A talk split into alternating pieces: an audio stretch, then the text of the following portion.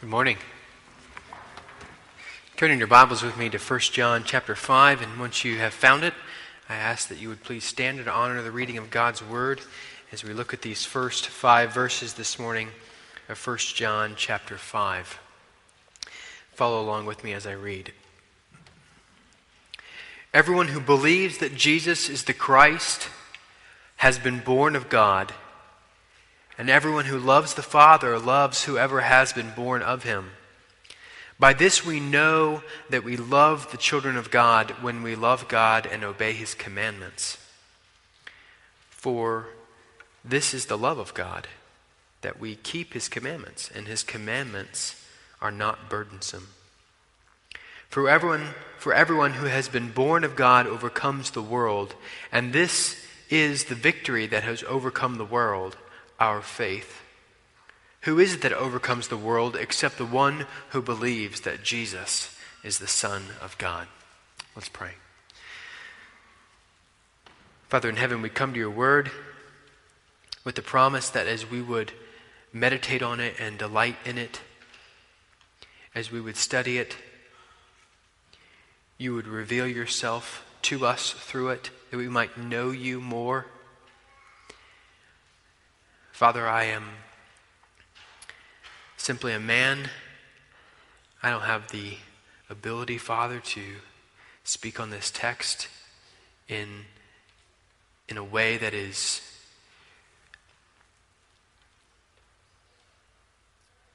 that will do the text justice for all the, the wonder that is there. And yet I ask, Father, that you would use me and that there would be clear understanding of for all of us on this passage, that we might be changed by it, that our hearts might be lifted up, that our hearts might be enthralled with what you have done for us and who you are. In Jesus' precious and holy name we pray. Amen. Please take a seat.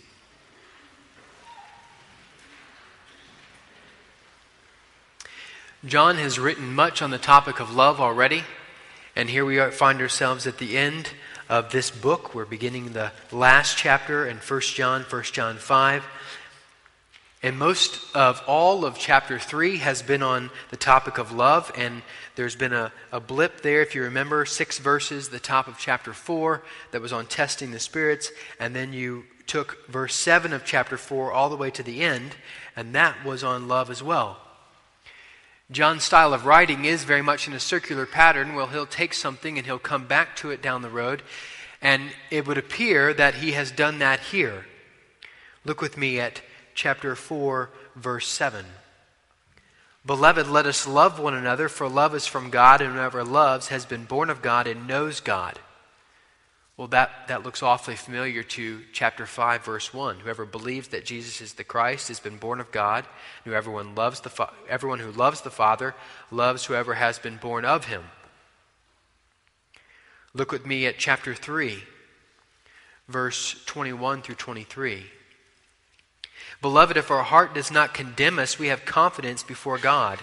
And whatever we ask, we receive from him because we keep his commandments and do what pleases him. And this is his commandment that we believe in the name of his Son Jesus Christ and love one another just as he commands us. Well, that looks a lot like verse 2 and 3 of chapter 5. By this we know that we love the children of God when we love God and obey his commandments.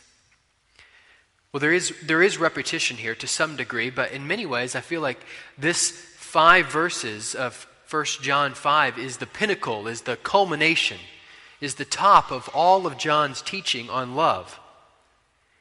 Because it's really for the first time that John gives us clear instruction on how our love for God relates or even dictates our love for one another. His main goal is still that we would be assured of our salvation.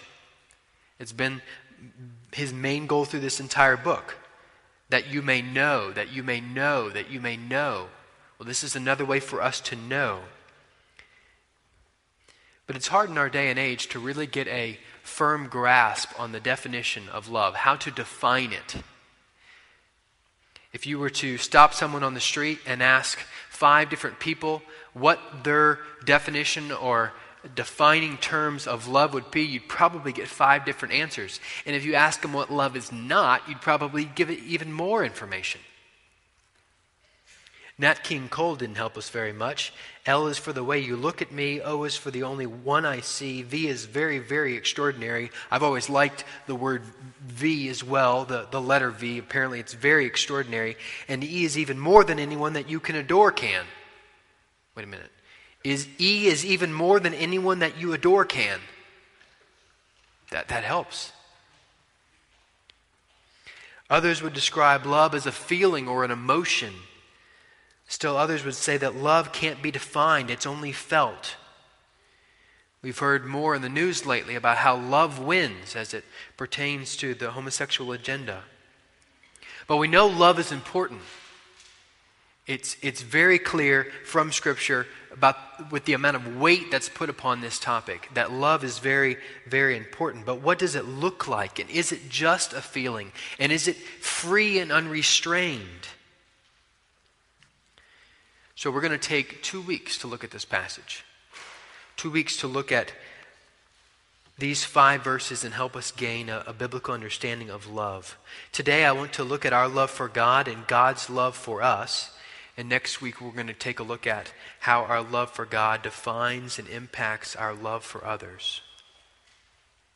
I believe that John's aim in these five verses is to declare to the believer, which would be you and which would be me, that the God of love provides you by his grace with the motivation and means to love him and love others. Let me say that again.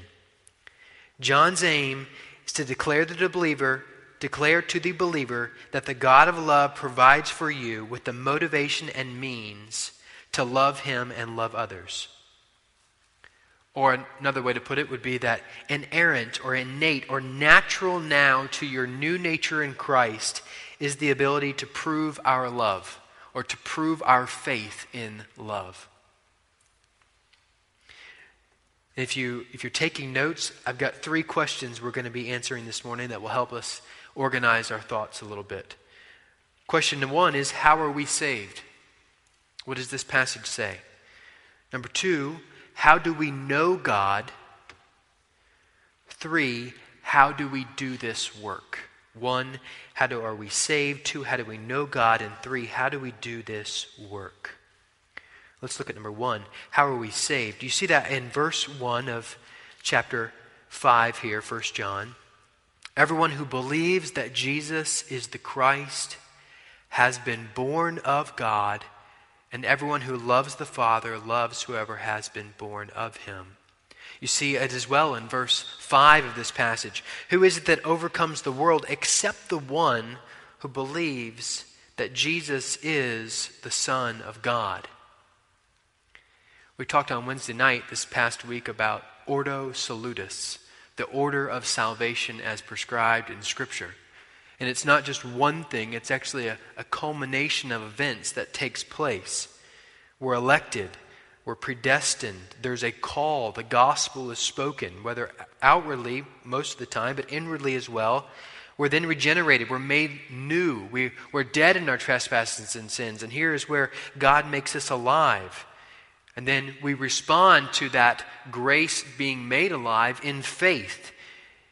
Then through repentance. And then there's justification. And there's sanctification. It just goes on down the line. He says here that everyone who believes or everyone who has faith that Jesus is the Christ has been born of God. Well, we know that faith in itself does not save us.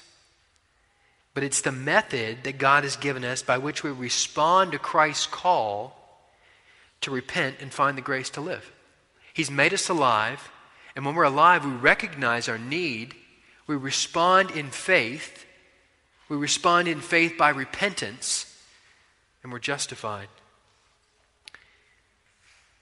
That's how we were saved. We're not saved by our own works. We're not saved even by our own faith. We know, according to Ephesians 2, it's by grace alone, by Christ alone, by grace alone, through faith alone. But even that faith is not something that we could conjure up by ourselves. It's something that is the work of God within us that then responds to His grace of life, of love, You notice verse 1 here. Who has been born of God, this, that second birth, the spiritual new life. Everyone who loves the Father loves whoever has been born of him. Notice that that love is now innate, is now natural to your newborn state. You're born again in Christ through the work of Him, but now that love is natural. You don't have to teach a newborn to love his parents, nor do you have to teach a new believer, a true believer, to love his father. It's natural. But you do have to teach a newborn how to love his parents. You speak this way, you obey that way you respond this way. And you do have to, in like manner, teach a new believer whose natural desire is a love for God how to, how to love God. That's why it says in the Great Commission, Go ye into all the world, making disciples, teaching them to obey all that I have commanded. That's the way you love God.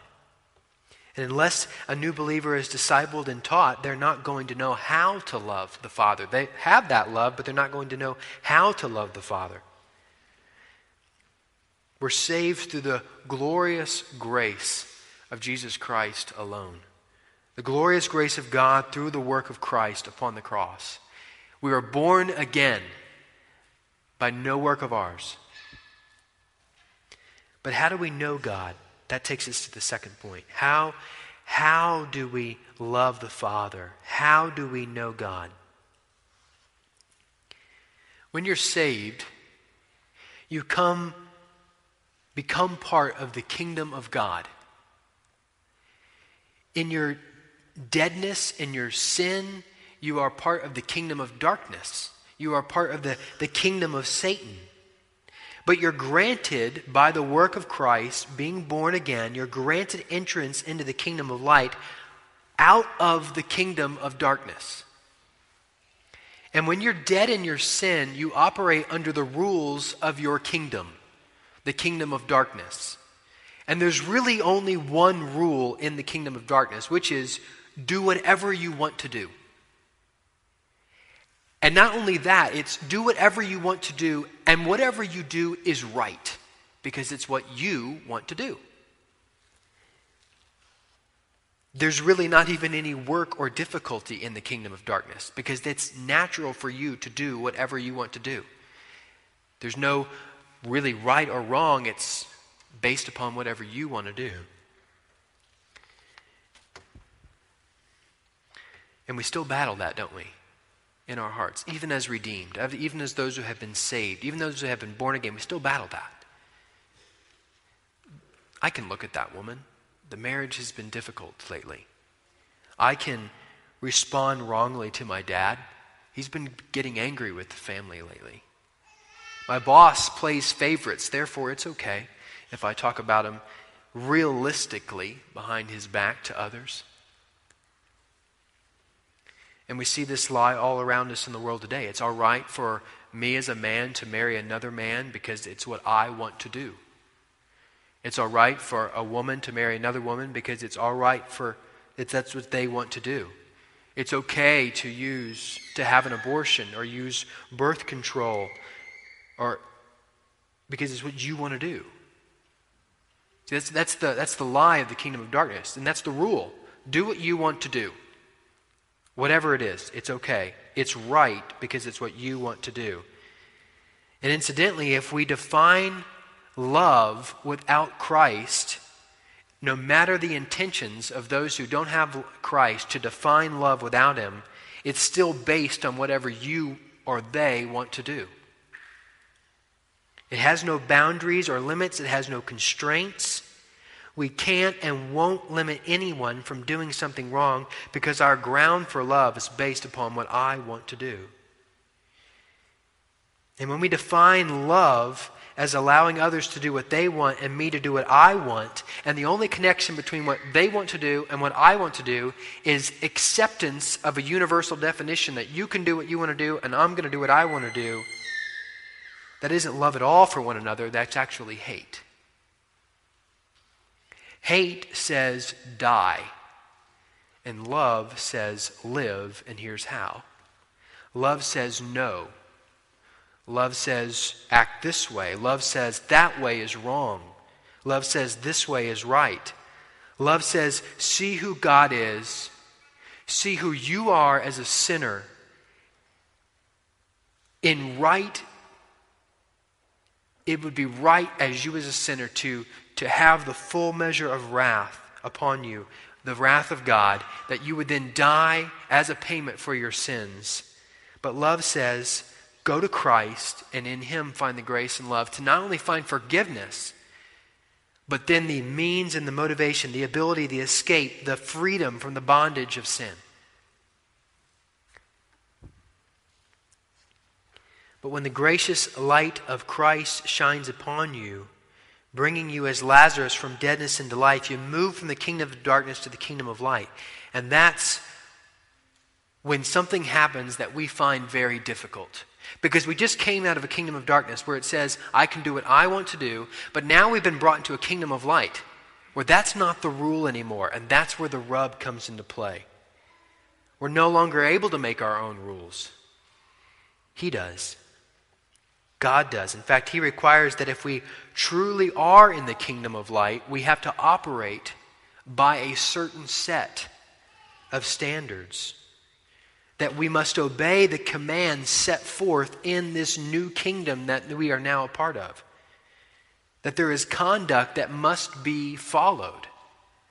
And that's very difficult for us because we've come out of this line of thinking where I can do whatever I want to do. But now all of a sudden I can't do that anymore. I got to do what you want me to do. Oh, this is difficult. God's love demands action upon our part. Demands action upon our part. And that's where this gets difficult. Because if we are not careful, we can fool ourselves into thinking that doing the work, following the commands, loving the law of this new kingdom is now how I relate to God. That's false. That's not how you relate to God. You relate to God through the work of Christ. Our relationship with God is not based upon those things because we could never do them perfectly. It's based through the work of Christ. But then, if we're not careful, we try to separate the law, commands, doing, work, obligation from the gospel, grace, peace, love good news, comfort, freedom, all over here in the gospel, requirements, commands, work over here in the law. We try to separate them out and divide them. And not that we would be antinomian, meaning we would be against the law, but in our desire, follow me, in our desire to not want to be moralistic, not want to be legalistic, we concentrate too much over here. It's, it's sort of the right ditch, left ditch thing. You follow? We swing over here going, I, I don't want to be moralistic and legalistic, which is wrong, but neither is it right to be that there's, we swing so far over here, become anti law. It's not that we're trying to be, but we have to be very careful with these things.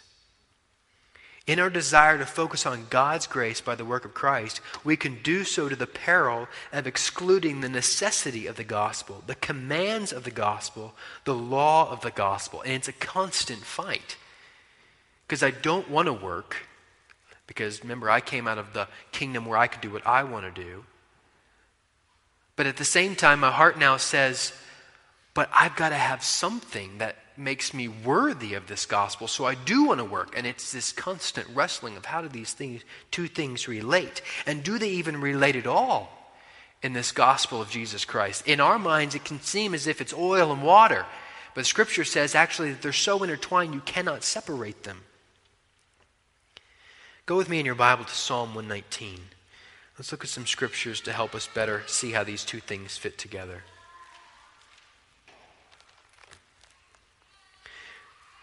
Because we see here in 1 John 5 this, this command not only are we we're saved being born of God, but then there's God there's that action, there's that work, obeying the commands.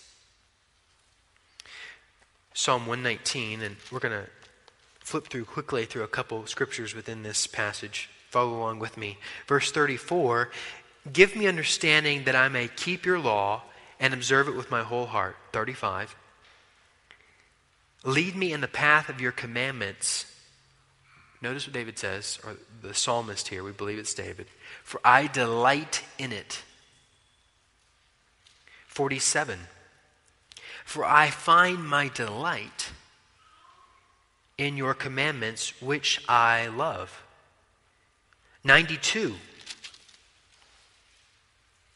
If your law had not been my delight, I would have perished in my affliction. 93. I will never forget your precepts, for by them you have given me life. 97. Oh, how I love your law. It is my meditation all the day. 131. I open my mouth and pant because I long for your commandments.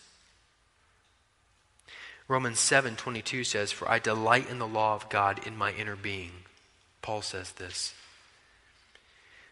So what do we see from those passages? Well, the, the main point that we see is that it is very clear that the redeemed heart loves the things of God, loves the commands of God. Why? Well, one reason would be is because this is where you obtain the knowledge of God. Our love is limited by knowledge. That's why the more you know about a person in marriage, in the pursuit of marriage, the more you love them. See, knowledge leads to intimacy, knowledge leads to closeness. So if you see a person and you don't know their name, there's only so much connection there. You know their name, now there's more connection. That's one of the reasons why those that are fighting for life in the womb oftentimes will want to put a name to a child because there's, there's a closer bond there of intimacy, there's more knowledge. So the love is greater. And, and that's one of the reasons why we would say love as a foundation alone is baseless for any marriage because there's no knowing. You, you need to know that person in order for the love to continue to grow. At the same thing, that is why we will be able to worship the God of gods and the Lord of lords for eternity in heaven and never grow weary because he's infinite and we will never fully know him. We'll never reach a limit where we'll go, I don't know anything more. My love can't grow anymore. No, that will never be the case. We'll continually know him, and that love will go deeper and deeper and deeper because the knowing will never end. The redeemed sees God's commands as a grace because that outlines how we know him. That outlines his character. We look in the New Testament or we look in the Old Testament and we see God hates sin. So we see he's just. We see that he is jealous for the affections of us, me. We can go throughout all the scripture and see the commands. We see the command to repent. Why? Because he doesn't want us to pursue other gods. Why? Because his love shows that he alone is worthy of worship. Those commands of Scripture, the redeemed heart loves because it's a way, it's a grace, and that we can then see how we should act and walk and do to live out our lives in obedience to Him. And, and we, we see that grace as seeing the command to obey as a grace. Because you see there in 1 John 5, go back with me there, there's a very important little word. I want you to see it. 1 John 5, once again.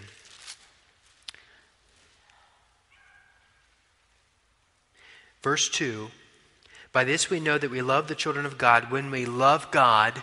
Notice the little word, and. Very important. And obey his commands.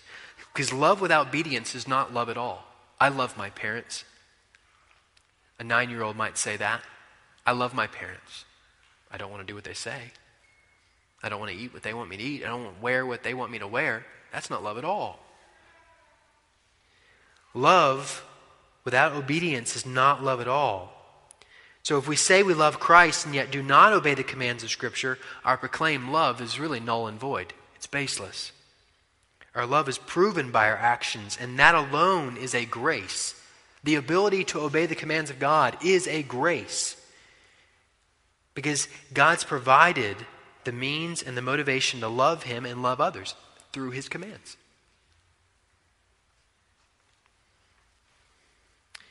I want to show us, I want to, I want to show you two ways one in 1 John 5 here, and then one in Deuteronomy 5.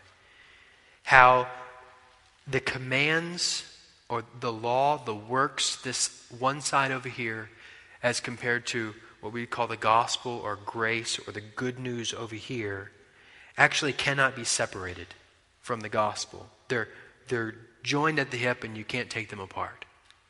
I want to show you uh, two places. Let's go to Deuteronomy 5.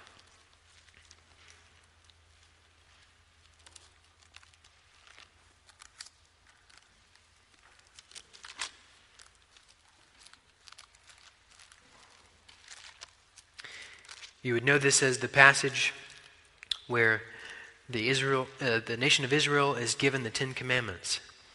And so the tendency in our mind is to see, well, this is the left side, right? This is the, or for you guys looking at me, this is the right side. This is the, this is the, the law works command side. And you've got 10 of them. But what I want to show you first is that this side over here says grace comes first. This side over here says the good news comes first. And what I want to show you is that's true in Deut- Deuteronomy 5 as much as it's true in the New Testament.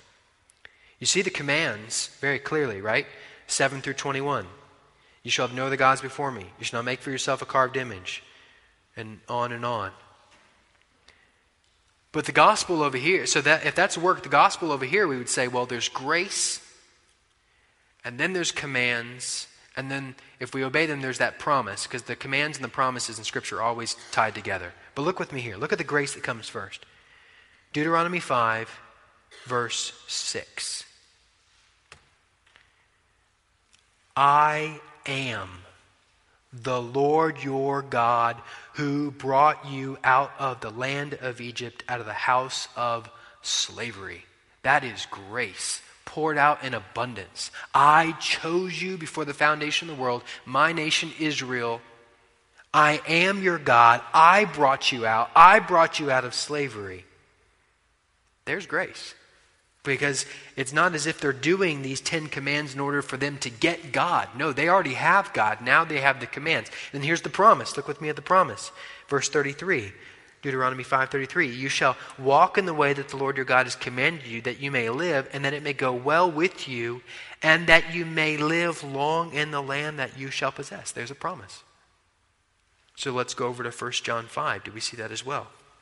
1 John 5 again. Well, you see the command for this is the love of God that we keep his commandments, and his commandments are not burdensome. So we see the strong command, but we see the gospel in this, right? We see we can't keep his command unless we first have his grace, which you see in verse 1. Being born of God by the work of Christ. And then you see the promise. The promise is verse uh, 4 and 5. For everyone who has been born of God overcomes the world. And this is the victory that has overcome the world, our faith. Who is it that overcomes the world except the one who believes that Jesus is the Son of God? The commands for the redeemed are, are burdensome when done without the promise of love of the Father.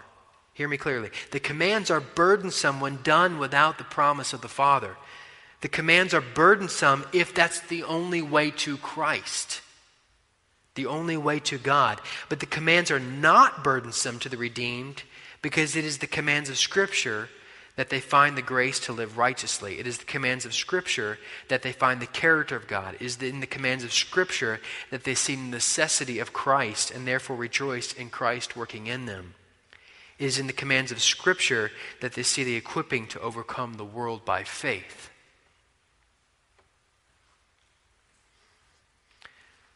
But wait a minute. I thought this gospel was about love. That doesn't sound like love. That sounds like doing something, something else on, on top of already what I'm doing. I can't do anymore.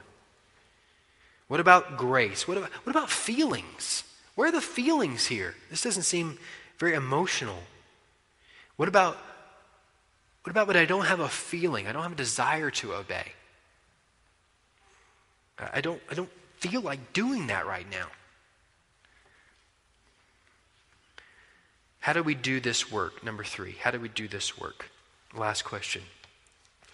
All those questions of what about love? What about grace? What about feelings? Those are good and legitimate questions, and Scripture gives the answer to them. And we find the answer in verse 4 of this passage, 1 John 5 4. The Christian does this work. He follows the commands, he loves the law as an outworking of faith. Faith without works is dead.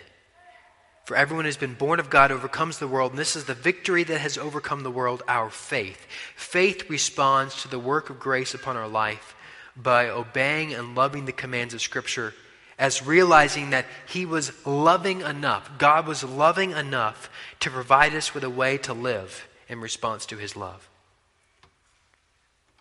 The Christian saved by grace does the work not out of fear. We saw that in 1 John 4:18. Look over there with me. There is no fear in love, but perfect love casts out fear, for fear has to do with punishment. Whoever fears has not been perfected in love. We don't do these things out of compulsion, that if I don't do these things, there's going to be a punishment, because that's not love at all. When you, when you ask a child to do something and he does it out of fear of punishment, that's not love at all. That's fear. But when that same child does whatever you're asking him to out of faith, that the promises of doing the right thing will be intact, that is love. Not that he's fearing of punishment, but that he knows if I do these things, there's promises here. That's love. And yet, then the question will be I can't do any more. But though we think for a minute that the gospel comes with a requirement, let's not think that the requirement is for us alone. God's love demanded action, not just on us alone. The requirement of obeying the commands, which is, which is, there are many, but love for God, was perfectly modeled for us by Christ because we could never do that perfectly. God's love demanded perfect action, and Christ did that work in us because our action he knew would be imperfect. We love 1 John 4:19 because he first loved us, or you could say it another way, our love has action because his first had action. Christ's love for his Father was exemplified in action to the point of death, even death upon a cross. He's modeled for us love and action, obedience to his Father's commands, knowing that his work of grace and love on the cross for our sins would require action that we could never do perfectly. And therefore, he did it perfectly for us. He obeyed the commands perfectly so that we would not be judged for not obeying them perfectly. But he also obeyed them perfectly that we would have an example to follow. And that's a, a massive dump truck load of grace. That we have an example of how to do this Christian life. So, what then would be our response as, a, as Christians, as new believers, or as mature believers? How do we respond to this command of, of loving God by doing His commandments, by keeping His commandments? Well, we, we plunge into Scripture to learn His commandments. We plunge into Scripture to see that we're commanded to repent, to obey, to love, to confess, to keep ourselves from idols, to guard our tongue. We do it not under fear of punishment, but we do it knowing that our righteousness once and for all is justified by the perfect obedient action work of Christ. Knowing that our obedience to his commands are not going to bring about any more justification, but that our obedience to his commands will help us to accomplish Matthew 5 Blessed are those who hunger and thirst after righteousness. Because as we obey his commands, we, we gain, we achieve a a righteousness, not a justification righteousness. That we could not do. But we become more right. We become more like Christ. And we do this work by faith through the grace of Christ having first done it for us so that we would not be required to do it perfectly. We, we respond to those commands in faith, even when we don't feel like it because we, we love him enough to do what he's commanded in his kingdom versus what we used to do in our old kingdom, which is whatever we wanted us to do. We respond in faith when that feeling isn't there, knowing that as we do it, the promises are there. The emotions will come. We are able, we have the ability, we have the means and motivation to obey the commands of Scripture because of his work for us. And look at the promise in closing here, 1 John 5. The promise that waits is really unfathomable. And this is the victory that has overcome the world, our faith. Who is it that overcomes the world except the one who believes that Jesus is the Son of God? That promise is that we will be with him forever. We will, by his work, overcome the world because he first came, sent his Son Christ to overcome it. He overcame death. He conquered sin and death. And because he did so, we will be able to overcome the fleshly tendencies that says, I don't want to obey the commands.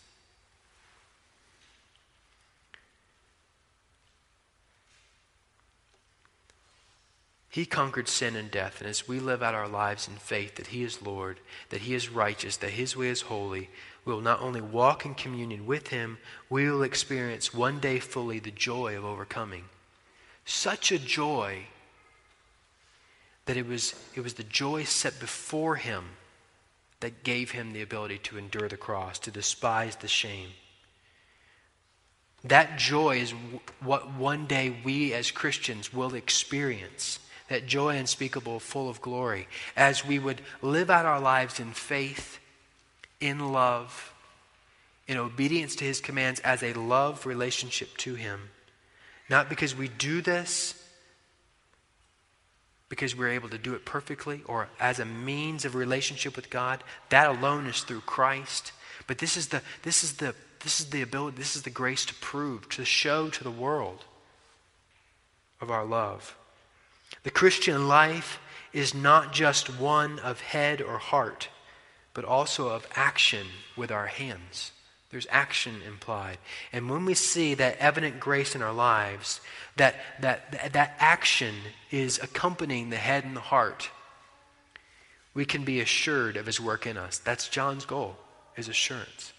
You may know you are a Christian when you see these things, because they do not come unless you are first born. These are innate now, these are natural now to your newness, to your new life, to being born again.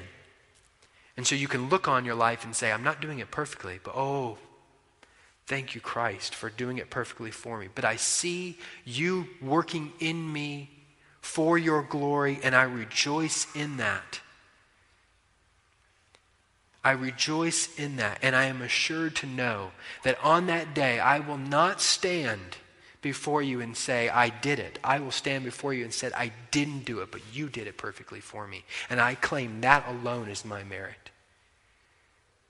That is the good news that we must proclaim to our hearts and to those that are around us is the work is done by Christ. He set the example for us, but he's given us the grace through his commands to now show the world and show Him in loving relationship. Every relationship that is loving has action. This is our action, is to obey the commands that He set forth for us. Next week, we will look at how that love for God will dictate and drive our relationship with others. Let's pray.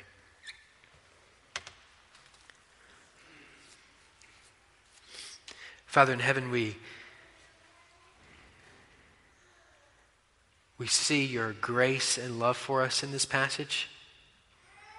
And yet, Father, I know in my heart that there's still the difficulty of drifting toward grace by itself without any work, or the gospel by itself without any action, or all the way to the other side where I just work as my means of relationship with you, and both are wrong. So help us, Father, as we would study your word and grow in our understanding of you to realize the the bond that is inseparable between these two, this, this good news, but that this good news, as we are now in this new kingdom,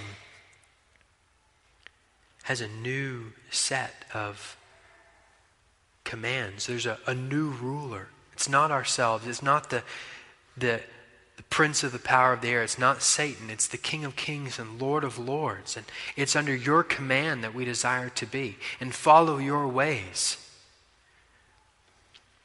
So may we, may we work out our salvation